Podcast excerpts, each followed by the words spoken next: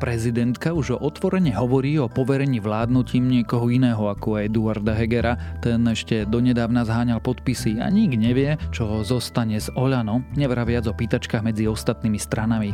Dnes sa teda spoločne pozrieme na slovenské politično. Je štvrtok 19.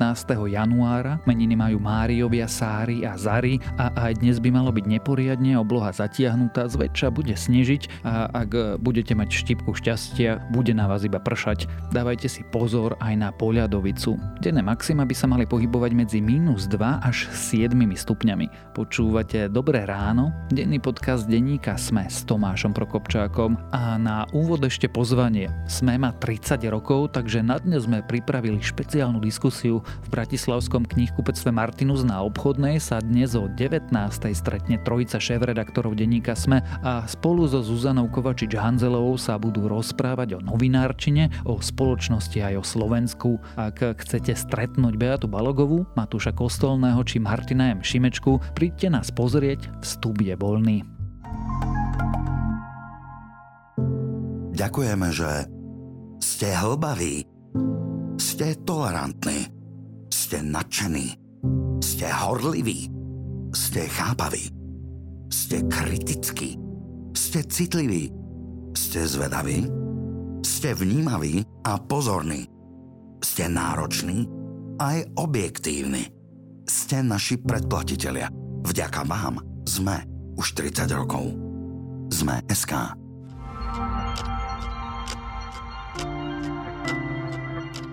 A teraz už krátky prehľad správ.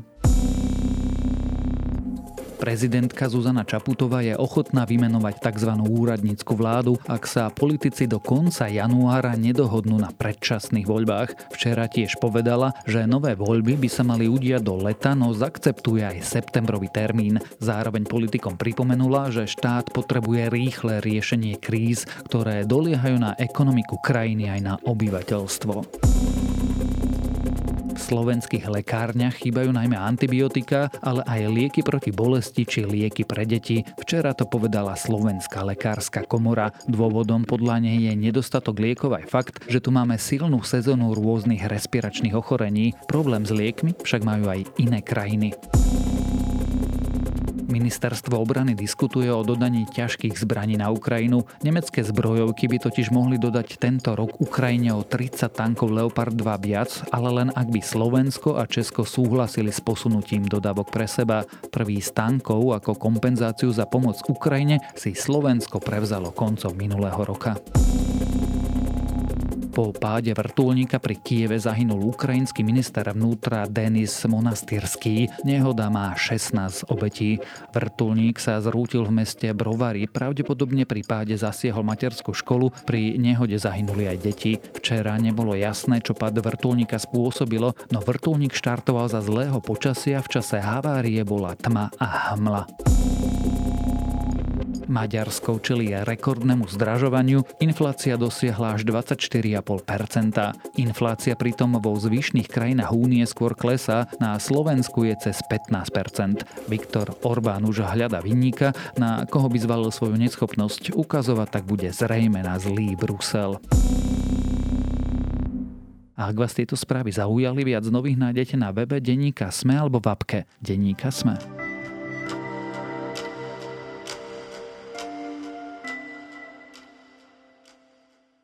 Dočasne poverená vláda bez dôvery, potom zháňanie podpisov, snaha o novú koalíciu, ktorá by vlastne bola tou starou. Medzičasom premiér naznačuje odchod zo strany, za ktorú sa stal premiérom, akorát nik nevie kam, ani aké strany nakoniec budú a aké nebudú. Ak sa v tom trochu strácate, no už chyba nie na strane príjimateľa. Dnes sa teda pokúsime tento politický chaos spoločne s komentátorom denníka Sme Petrom Tkačenkom trochu vysvetliť, keď to je možno trochu prehnaná ambícia.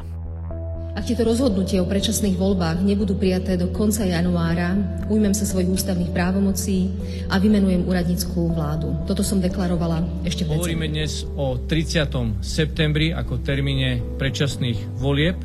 My sme deklarovali, že chceme tie júnové, ale sme ochotní pristúpiť aj na kompromis. Nebudeme sa hádzať o zem. My vieme žiť s úradníckou vládou. Myslíme si, že aj takéto riešenie je e, priateľné pre nás ale zároveň hovoríme, že sme pripravení podporiť predčasné voľby v septembri.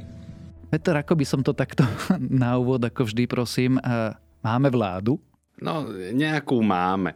Ona je to taká vláda v lufte, myslím, že sa zaužívalo teraz hovoriť, že poverená vláda. Ona vládou je aj nie je. Ona má iste väčšinu kompetencií, ale v princípe tam sedí preto, že my vždy a za každých okolností potrebujeme, aby tam niekto bol. A táto vláda síce bola v parlamente akoby defenestrovaná, že prišla o právo vykonávať e, tú funkciu, ale keďže tam niekto byť musí, najjednoduchšie riešenie je nechať ich tam nejaký krátky čas, kým sa nájde nová zostava sedieť. Problém je, že táto vláda tam bude chcieť sedieť a, a zrejme aj bude sedieť oveľa dlhšie, ako by sme považovali za nevyhnutne dlhý čas. Čo znamená ten nevyhnutne dlhý čas a teda kto definoval alebo dal tie rámce e, toho, čo je nevyhnutné? To je pomerne ťažká otázka. Nenájdeme na ňu výslovnú formuláciu v ústave ani v inej príručke. Ale prezidentka minimálne dala niečo, čo by sme mohli nazvať trošku ultimátum. Každému súdnemu človeku musí byť jasné, že v týchto náročných časoch potrebujeme aj v tom prechodnom období, teda v období do konania predčasných volieb, riadenie štátu, ktoré bude čo najprofesionálnejšie prípade zásadných zlyhaní vlády v tomto období som pripravená jej kedykoľvek odňať poverenie a na zostávajúci čas do volieb menovať úradnícku vládu. Ďakujem za pozornosť. K tomu sa dostaneme. To je, niečo, to je podľa mňa niečo iné. Ja vnímam ako ten nevyhnutne dlhý čas napríklad obdobie, kým sa stihnú zorganizovať predčasné voľby pretože nie je ani tak problém to, že tá vláda padla, ale že vieme, že na pôdorise tohto parlamentu už žiadna nová vláda s dôverou nevznikne. To znamená, že potrebuješ parlament nový, no a na jeho konštrukciu voľbami potrebuješ nejaký čas, to máme dané v ústave tým obdobím, ktoré musí uplynúť od vyhlásenia volieb po ich konanie. K tomu treba prirátať nejaký čas na formovanie vlády a na, na politickú dohodu na vyhlásenie tých volieb. Čiže nemáme to nikde napísané, ale vzhľadom na tie lehoty a vzhľadom na už máme aj nejakú ústavnú skúsenosť na Slovensku, tak by sme povedali, že ten nevyhnutne dlhý čas je povedzme maximálne pol roka. Aj to už je pomerne dlhé obdobie. A doteraz to premiéry v zásade akceptovali, rozumeli tomu. Spomeňme si, keď Mikuláš Zurinda prišiel o dôveru, tak e, predčasné voľby, myslím, že február 2006, tak tie voľby sa konali naozaj do niekoľkých mesiacov. Že tomu rozumeli a pritom aj on sa tam mohol nejako veľmi snažiť držať a povedať, že veď e, predčasné voľby aj tak e, nevyhlásite, lebo nemáte 90 hlasov, tak ja tu proste budem dovtedy sedieť. No ale to vyžaduje istý typ citu, taktu, vkusu, pochopenia dynamiky ústavného rámca. Čo tá ústava, aký je duch ústavy, čo ona odkazuje tým politikom bez toho, aby to tam bolo výslovne napísané. Problém je, že že takú zostavu teraz vo vláde nemáme. A čo sa zmenilo, že vlastne dnes sa tvárime, že možno budú predčasné voľby koncom septembra a ešte nám robia službu? Predseda vlády musí rokovať, e, pretože v parlamente sa rozhoduje o tom. Takže myslím si, že je veľmi dôležité, aby predseda vlády rokoval s predsedami jednotlivých strán o tom, čo sa v parlamente udeje a aby som mohol priviesť bezpečne krajinu do predčasných volieb. No to je asi to, čo som povedal. Ak budem trochu prísnejší, oni nie, že nemajú schopnosť e, pochopiť e, toho ducha ústavy, ako je proste aj to, čo tam nie je napísané. Pri nejednom, možno nie členovi vlády, ale nejakých politických elitách by som mal dôvodnú pochybnosť, že dokážu v plnej miere pochopiť aj písaný text.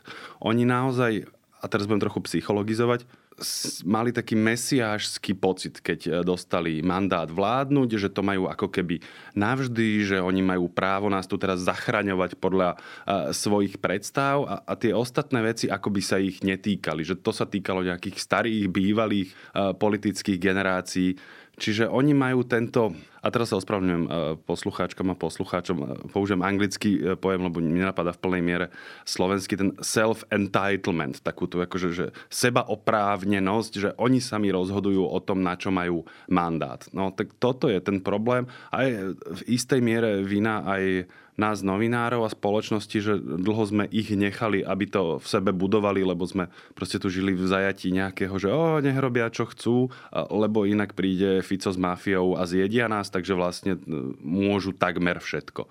Takže kvôli tomu sme sa dopracovali až sem. A nemala byť, a ja budem teraz trochu diablová advokát a trochu si to odbijem hneď teraz na ovod, prezidentka byť ostrejšia, aktívnejšie do toho vstúpiť? tu sa veľmi ťažko radí. Ja to uh, poviem asi trochu alibisticky tak, že vôbec by som sa nehneval, keby to urobila. Teraz neviem, či narážaš na jej správanie od uh, decembra. V podstate dala tej vláde alebo tomu zvýšku koaličnej zostavy čas do konca januára, aby uh, zariadili predčasné voľby. Dôležité je, aby sa táto téma uzatvorila do konca januára a teda, aby sme občanom čo najskôr mohli dať jasnú odpoveď, ako a kedy vyvedieme Slovensko z vnútropolitickej krízy. Alebo to jej vyhlásenie e, úplne čerstvé, keď povedala, že vlastne sa uspokojí aj s predčasnými voľbami v septembri a nechá tú vládu dovtedy existovať.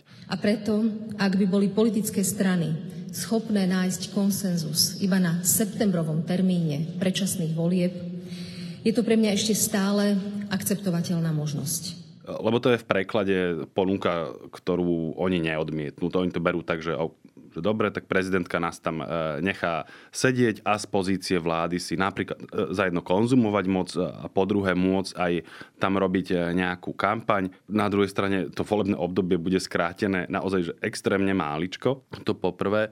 A po druhé budú vládnuť, ak dobre počítam, ak si zarátam aj čas, ktorý bude trvať zostavenie novej vlády, tak vlastne 10-11 mesiacov budeme mať vládu bez dôvery. Takže prečo oni by sa tomu vspierali? No a rozumel by som, aj keby bola prezidentka ostrejšia a povedala, že tak toto teda nie. A mohla pohroziť naozaj e, tým, že keď to nebude vybavené e, tie voľby do konca júna, tak ona proste vymenuje inú vládu, svoju vlastnú. Nie preto, že by ju tam túžila mať, ale preto, aby im dala najavo, že toto im nebude tolerovať. Ale to so sebou nesie naozaj veľké množstvo komplikácií. Musíš nájsť ľudí, ktorí sú ochotní a schopní to robiť. Musíš byť ochotný niesť za nich nejakom zmysle e, politickú zodpovednosť a nie som si istý, či ona naozaj e, chce, aby na ňom ukazovali prstom aj tí ľudia, ktorých by tam poslala, e, všelijakí Ficovia, Matovičovia a tak ďalej, ktorí ju budú obviňovať dobre, že nie je z prevratu. Ja rozumiem jej dileme, Možno by som tro- chcel, aby bola o niečo ostrejšia, lebo ona im dala uh, vlastne voľnú ruku, ale som ďaleko od toho, aby som ju kritizoval. Toto je extrémne nevďačná situácia a treba 8 krát počiarknúť, že prezidentku do nej dostali oni. To je v prvom rade Eduard Heger a Igor Matovič. To znamená, že na nich padá vina v prvom a 79. rade a, a potom môžeme nachádzať nejaké výhrady voči prezidentke. Nie je to ale napokon predsa len trošku posun vpred, lebo ešte minulý týždeň sme tu zháňali 76 podpisov. Že zbieram podpisy na 76 áno, napreduje to. Sa poslanci zbierajú, alebo teda dávajú svoj podpis na podporu vláde daného premiéra, čiže áno, takisto ako to bolo pred rokom a pol, tak teraz mám hárky, kde je napísané, že budú podporovať vládu premiéra Eduarda Hegera. Takže k tomu sa dávajú podpisy v parlamente a tak, ako som povedal, e, podporu klubu Olano mám. Je to posun pred, ale opäť len v podmienkach tejto našej, už sa možno aj nebojím povedať, že padlej republiky. Lebo to, čo tu vystrájal predseda vlády, to bola číra absurdita. On, e, ja si myslím, a to počiarkujem, že, že toto si len myslím, e, vzhľadom na to, akým spôsobom prezidentka v polke decembra vystúpila a ona konštatovala, že v parlamente nie je možné zostaviť novú vládu a teda očakáva schválenie predčasných volieb. Ona to povedala totiž po rozhovore s Eduardom Hegerom a Borisom Kolárom. Z toho vyvodzujem, že oni ju uistili, že tam nie je možné zostaviť vládu, teda že sa o to nebudú budú usilovať a že budú robiť kroky v prospech predčasných volieb. Oklamali ju? Ja si myslím, že minimálne jedna z tých osôb ju fakticky, nie že oklamala, ale zmenila názor. Že povedala niečo, o čom nebola 100% presvedčená, že to dodrží. Tou osobou si myslím, že bol Eduard Heger, ktorý potom začal hľadať novú parlamentnú väčšinu, čo ja ešte samozrejme viem pochopiť, že sa hľadá nová väčšina. Ústava tomu nekladie žiadne bariéry, v zásade s tým počíta ale tam je dôležité, aby ten človek mal od niekoho na to mandát, aby to robil. Dobre, nemusí to byť e, poverenie prezidentkou, to je taký pseudoústavný akt, on, on nemá poverenie nikde oporu, ale aspoň od tých politických strán, vieš, lebo ty potrebuješ, skladanie vlády to nie je nejaká maličkosť, to je naozaj dôležitá, vážna vec, ty potrebuješ získať e, veľa poslancov, politický program, zhodu a tak, no a to musíš robiť na najvyšších stranických poschodiach. To znamená, to tak býva po voľbách napríklad, že zasadajú vysoké výkonné orgány tých strán a dávajú mandát predsedom alebo vyjednávačom ísť rozprávať o tom a o tom. Eduard Heger nič také nemal. Akože on si myslí, že tým, že je premiér, tak nejak automaticky to akože smie, ale okrem toho, veď on bol odvolaný, to už je drzosť samo o sebe i sa o to pokúšať. On nemal ani mandát od svojej vlastnej strany. Vieš, že toto bolo úplne absurdné, ako tam pobehol ešte s nejakými hárkami. To, to, on si to predstavovali nejakú petíciu, že, že asi pre, prezidentský palác je nejaký notársky úrad, že on tam prinesie nejaký akože predpísaný počet podpisov, oni mu to oštemplujú a, a bude premiér. Potom pred vás predstúpil po rokovaní, ktoré sme mali s Borisom Kolárom. Včera Borisovi Kolárovi som odozdal hárky, ktoré zobral, že bude zbierať podpisy v rámci hnutia Sme rodiny. Takže toto sú informácie, ktorými ja disponujem a ja s ním rokujem a viem, o čom s ním rokujem, ale tak, ako som povedal, ja z rokovaní nevynášam. Takže mohla byť prezidentka ostrejšia, teraz je, ako po vojne je každý e, generál, takže možno, že si ho mohla v nejakom tom procese zavolať a povedať mu, že pán Heger, táto vaša snaha je úplne márna, napríklad už len preto, že ja vás nikdy nevymenujem za predsedu vlády za týchto podmienok opakovane. Veď to je, to je výsmech e, duchu ústavy, politickým procesom, mne ako osobe, aj tejto inštitúcii. Takže možno, že by si to skôr rozmyslel a, a všetko by išlo nejakým spôsobom rýchlejšie, ale hovorím, tu sa, že ťažko radí. Čiže som sa veľmi rozkecal, takže posun to je, ale je to posun od rídzej absurdity, síce k akceptácii nevyhnutného, to je, že predčasné voľby, ale opäť v nejakom absurdnom formáte. Že máte na mňa ešte pár otázok, som počul. Ale vlastne však už tu nikto nie je, iba kameramani. Tak nejaké ilustraky si, nejaké ilustraky si nahráme. Supy. Ja to ešte trochu skomplikujem, teda ak ste čirov náhodou rozumeli, čo sa v tom parlamente a okolo neho dialo. Navyše to Eduard Heger robil v čase, keď sám je na odchode z Olano? Ak som to dobre pochopil, tak e, presne tak toto je áno. On ešte konštruoval tú vládu s plným vedomím, že on buď z tej svojej materskej a premiérskej strany odíde alebo založí niečo nové alebo bude na tom prinajmenšom pracovať, hoci by formálne v tej strane zostal. Čiže on by pracoval vlastne na dezintegrácii jestvujúceho poriadku na ktorom chcel e, postaviť svoj premiérsky mandát. Spolu s ďalšími dvomi ministrami, ktorí sú síce na odchode, ale zároveň členmi toho úzkeho krúhu vedenia Olano? E, myslím, že to je predsedníctvo, alebo tak nejako. Ty narážaš na Jaroslava Nadia a Jana Budaja. Ja som si popravde neistý, či títo traja skončia v tom istom. Tí, oni tiež pracujú na, na odchode z Oľanov alebo na nejakom type e, dezintegrácie odtiaľ a integrácie možno s niečím iným alebo základanie, ale, ale podľa mňa sa, sa tie cesty rozídu. Čiže áno, dochádza tu k tomuto štiepeniu a oni paralelne s tým chceli niektorí skladať na tomto vládu a ešte dnes stále platí, že oni zároveň stále chcú ďalej vládnuť alebo naťahovať to až do septembra namiesto toho, aby to ukončili v čo najskoršom čase. Aby naozaj voliči mohli rozdať e, tie karty na novo s novými informáciami, e, reflektujúc existujúcu realitu. Viete, to je také vtipné. E, vláda má absolútne e, zviazané ruky, prakticky e, so všetkým sa musí ísť poradiť alebo vypýtať súhlasné stanovisko pani prezidentky, takže nemajú čo vyparatiť, áno, keď už sme pri tom. A potom sú určite kompetencie, ktoré nemá ani pani prezidentka a nemá ani vláda, ktoré teraz chýbajú a dá sa povedať, tá vláda len vie pripraviť e, Slovensko k predčasným voľbám. Je pravda, že... Ako toto všetko má pochopiť úplne normálny človek, ktorý si pustí správy večer o 7 tak raz za dva dní? Bude to chápať ťažko a podľa mňa on väčšinou nevyvíja nejaké sústredené kognitívne úsilie, aby si e, nakreslil volebnú mapu, aby hľadal a identifikoval ich pohnútky. To nie, ale a tomu nezazlievam samozrejme, veď aj mňa už z toho bolí hlava a, to mám toto remeslo pomerne rád, ale vyvodí si z toho, že ním opovrhujú a že si z neho robia srandu. Že oni nie sú ochotní rešpektovať základné, e, ak už nie ústavné a politické, ale logické rámce. Veď to nie je ťažké pochopiť, keď vieš, e, od čoho sa na Slovensku odvodzuje vláda, a to ja si myslím, že drvivá väčšina ľudí vie.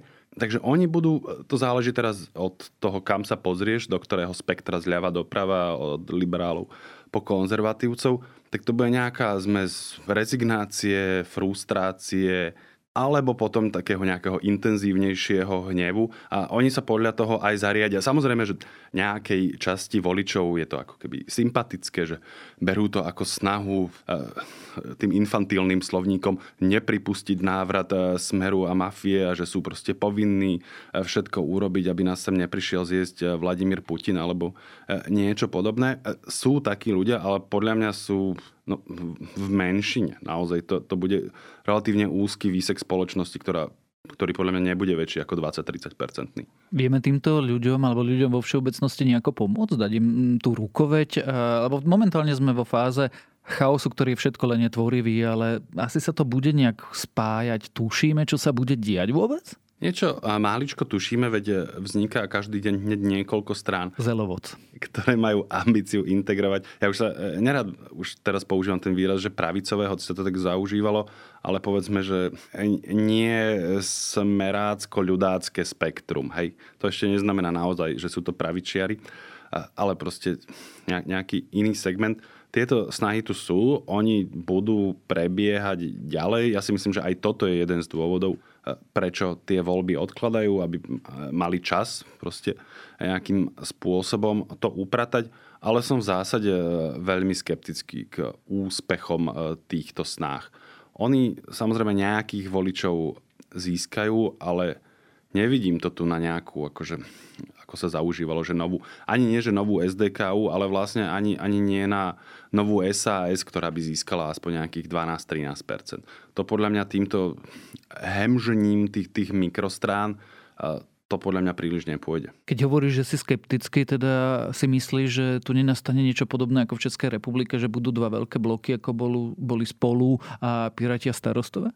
To som si takmer istý. Lebo pamätaj na to, že nielen, že tie bloky boli potom veľké po voľbách, že vedeli e, zostaviť e, koalíciu, ale oni boli relatívne veľké už tie materské strany, ktoré do nich vstupovali, či ide o ODS, veď to bola dlho e, veľká česká opakovane premiérska strana, alebo KDU ČSL.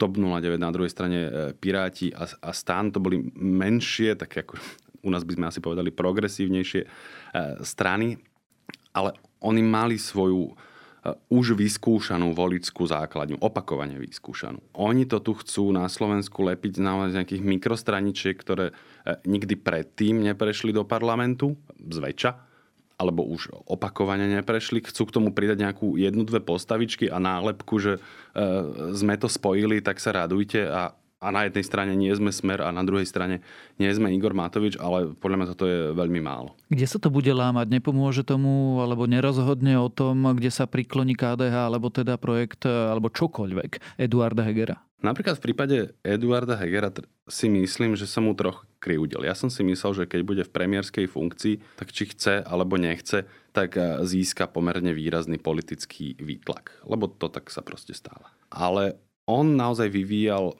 sústredenú činnosť a ujal sa tej funkcie spôsobom, že ani tam nebol schopný naozaj nejaký akože väčší e, výtlak získať. On, ak sa, nemýl, ak sa mýlim, tak má opravu, ale myslím, že má dôveryhodnosť niekde okolo 20% alebo niečo nie veľa nad. To, to nie je boh vie čo. Samozrejme nejaké percenta má a keď príde do KDH, tak môže pomôcť tomu, aby sa napríklad dostala do parlamentu, ale už to nebude tak, že čo ja viem, ako svojho času bola napríklad obľúbená Iveta Radičová, že kamkoľvek by prišla, tak tá strana by získala 5 až 10 Toto podľa mňa nebude ten prípad.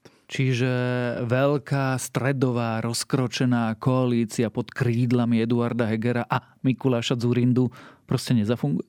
Vidíš, no toto je, mal, mal by som sa teraz nejak vykrútiť, že predvídať je ťažké, e, čo je dokonca pravda. Ja si myslím, že nie. A to neznamená, že sa nedostanú alebo že nemôžu sa dostať do parlamentu, ale že nebudú to také tie percentá, ktoré by aspoň v s prižmúrenými očami vytvárali priestor, aby to bola, ak nie premiérska, tak aspoň taká tá povestná, silná, drahá nevesta. Na to potrebuješ tých 10 plus percent, s čím budú mať tieto subjekty veľké problémy, zvlášť teda, ak som dobre čítal vyjadrenia Igora Matoviča, že on teda tomu KDH nič nedaruje, pretože sú málo proti Gingerovi, takže sa im bude snažiť robiť eh, rovnako zle, ako im robil v minulosti. A toto je vec, v ktorej on je naozaj eh, veľmi dobrý. Dnes už asi môžeme povedať, že takmer určite budú niekedy na jeseň, skorú jeseň voľby. Tak na záver ti položím otázku, ktorú som dostal ja len pár hodín pred týmto nahrávaním od svojej lekárky.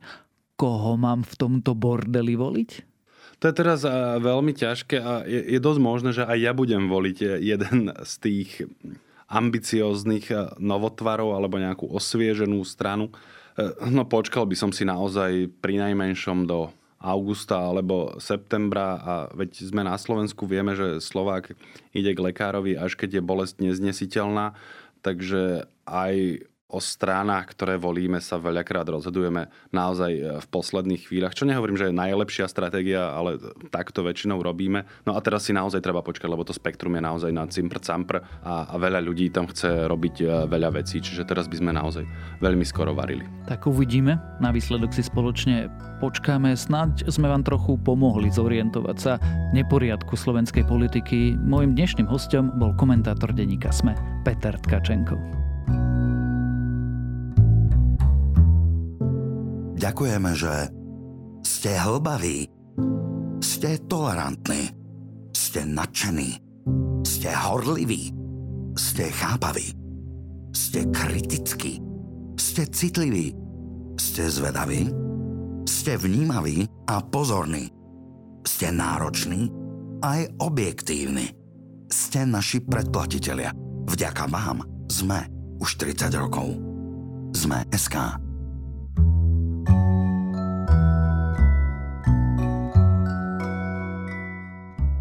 Načúvam vesmíru. Ak dôjde reč na pátranie po mimozemskom živote, zväčša si predstavíme, teda ak si vôbec niečo predstavíme, ohromné rádioteleskopy, ktoré počúvajú a snažia sa naraziť na zvláštny signál, ale je to správny prístup a čo ak by mimozemský život fungoval inak? Práve nad tým sa zamýšľa Tex Sarah Skolsovej v magazíne Scientific American. Jej článok Hľadanie mimozemského života tak, ako ho nepoznáme, je môjim dnešným odporúčaním a to je na dnes všetko, dávajte na seba pozor. Počúvali ste Dobré ráno, denný podcast denníka Sme s Tomášom Prokopčákom a pripomínam, že dnes vychádzajú aj nové epizódy podcastov Ľudskosť o medzigeneračnej traume, Index bude o tom, ako inflácia a energetická kríza dopadajú na obce a Kvantum Idei sa pozrie, ako byť dokonalým.